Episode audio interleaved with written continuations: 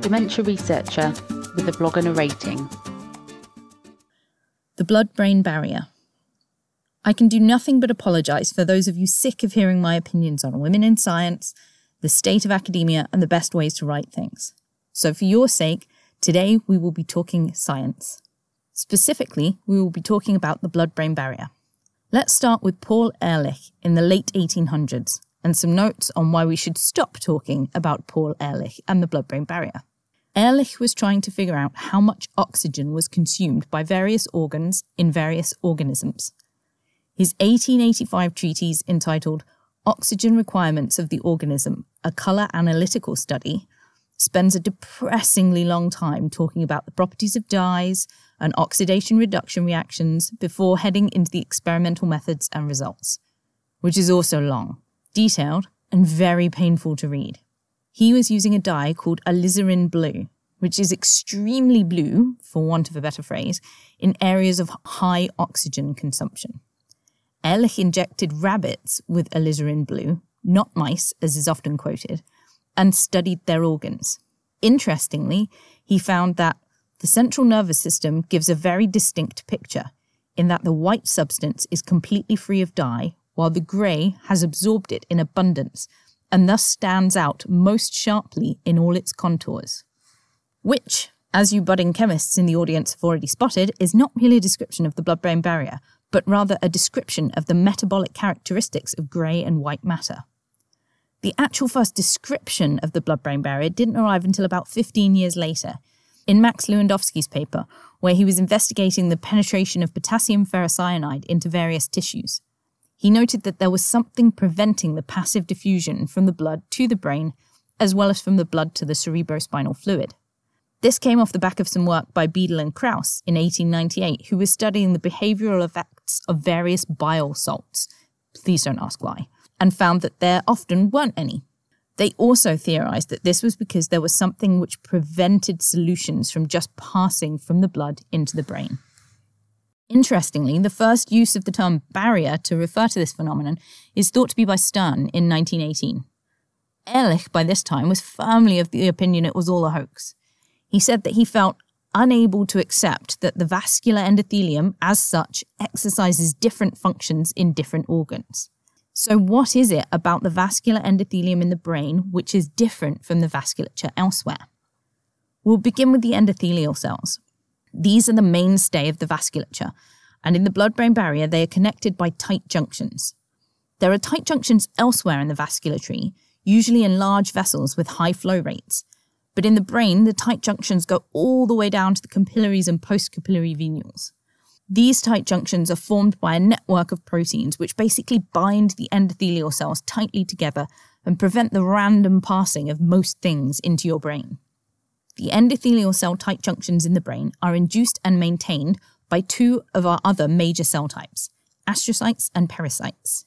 Astrocytes are star shaped cells which play a major supporting role in the brain.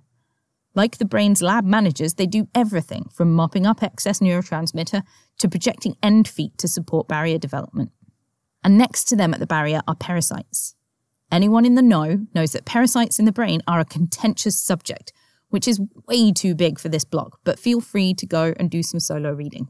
Basically, these cells wrap themselves around capillaries and postcapillary venules to support the blood brain barrier. They play a role in regulating blood flow as well as provide some basic immune functions. Together, the role of all of these cells is to keep the majority of stuff from getting into your brain. Things that float around your circulation all the time that you really don't want in there, like angry immune cells. So, under normal circumstances, your blood brain barrier functions as a bouncer to your brain, regulating what gets in and what doesn't. But during trauma and disease, things can and do go horribly wrong. In stroke, there is no opening in the very first minutes after the clot arrives, but within hours, the blood brain barrier becomes dysregulated. The release of superoxide and other free radicals begin to affect the junctional proteins, so the tight junctions between the cells become loose. Enzymes such as the metalloproteinase family begin to break down these protein complexes, making the barrier leaky. Astrocytes withdraw their end feet. Pericytes constrict and die. And these effects have been shown to last for several weeks in people, depending on the type and location of the stroke. This allows all sorts of floating circulating immune cells, like neutrophils, to get into your brain and wreak all kinds of havoc.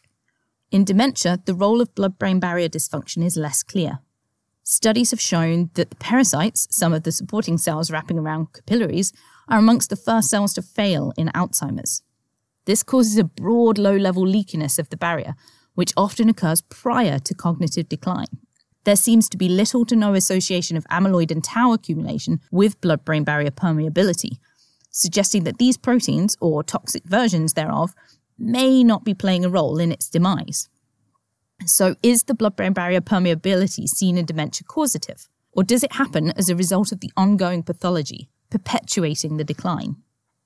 Beyond brain diseases, systemic issues such as hypertension can also affect the blood brain barrier. In a previous post on blood flow in the brain, I described how high blood pressure can cause vascular remodeling and changes in endothelial cell function.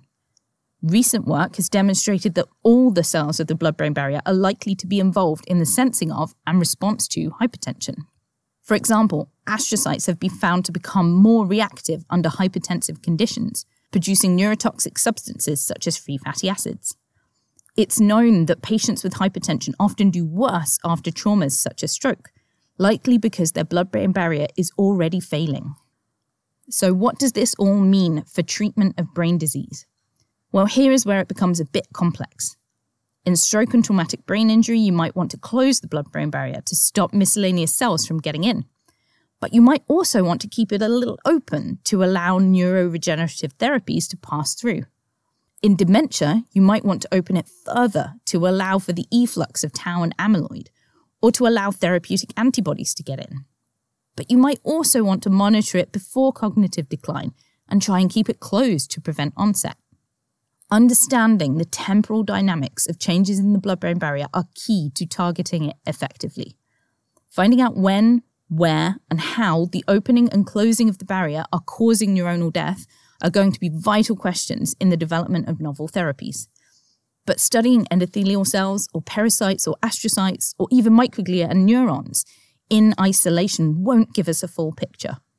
We need to think about the interactions between these cells at different stages of disease and in response to therapy in order to really appreciate and conquer the blood brain barrier. Thank you for listening. Join the dementia research bloggers and share your own views.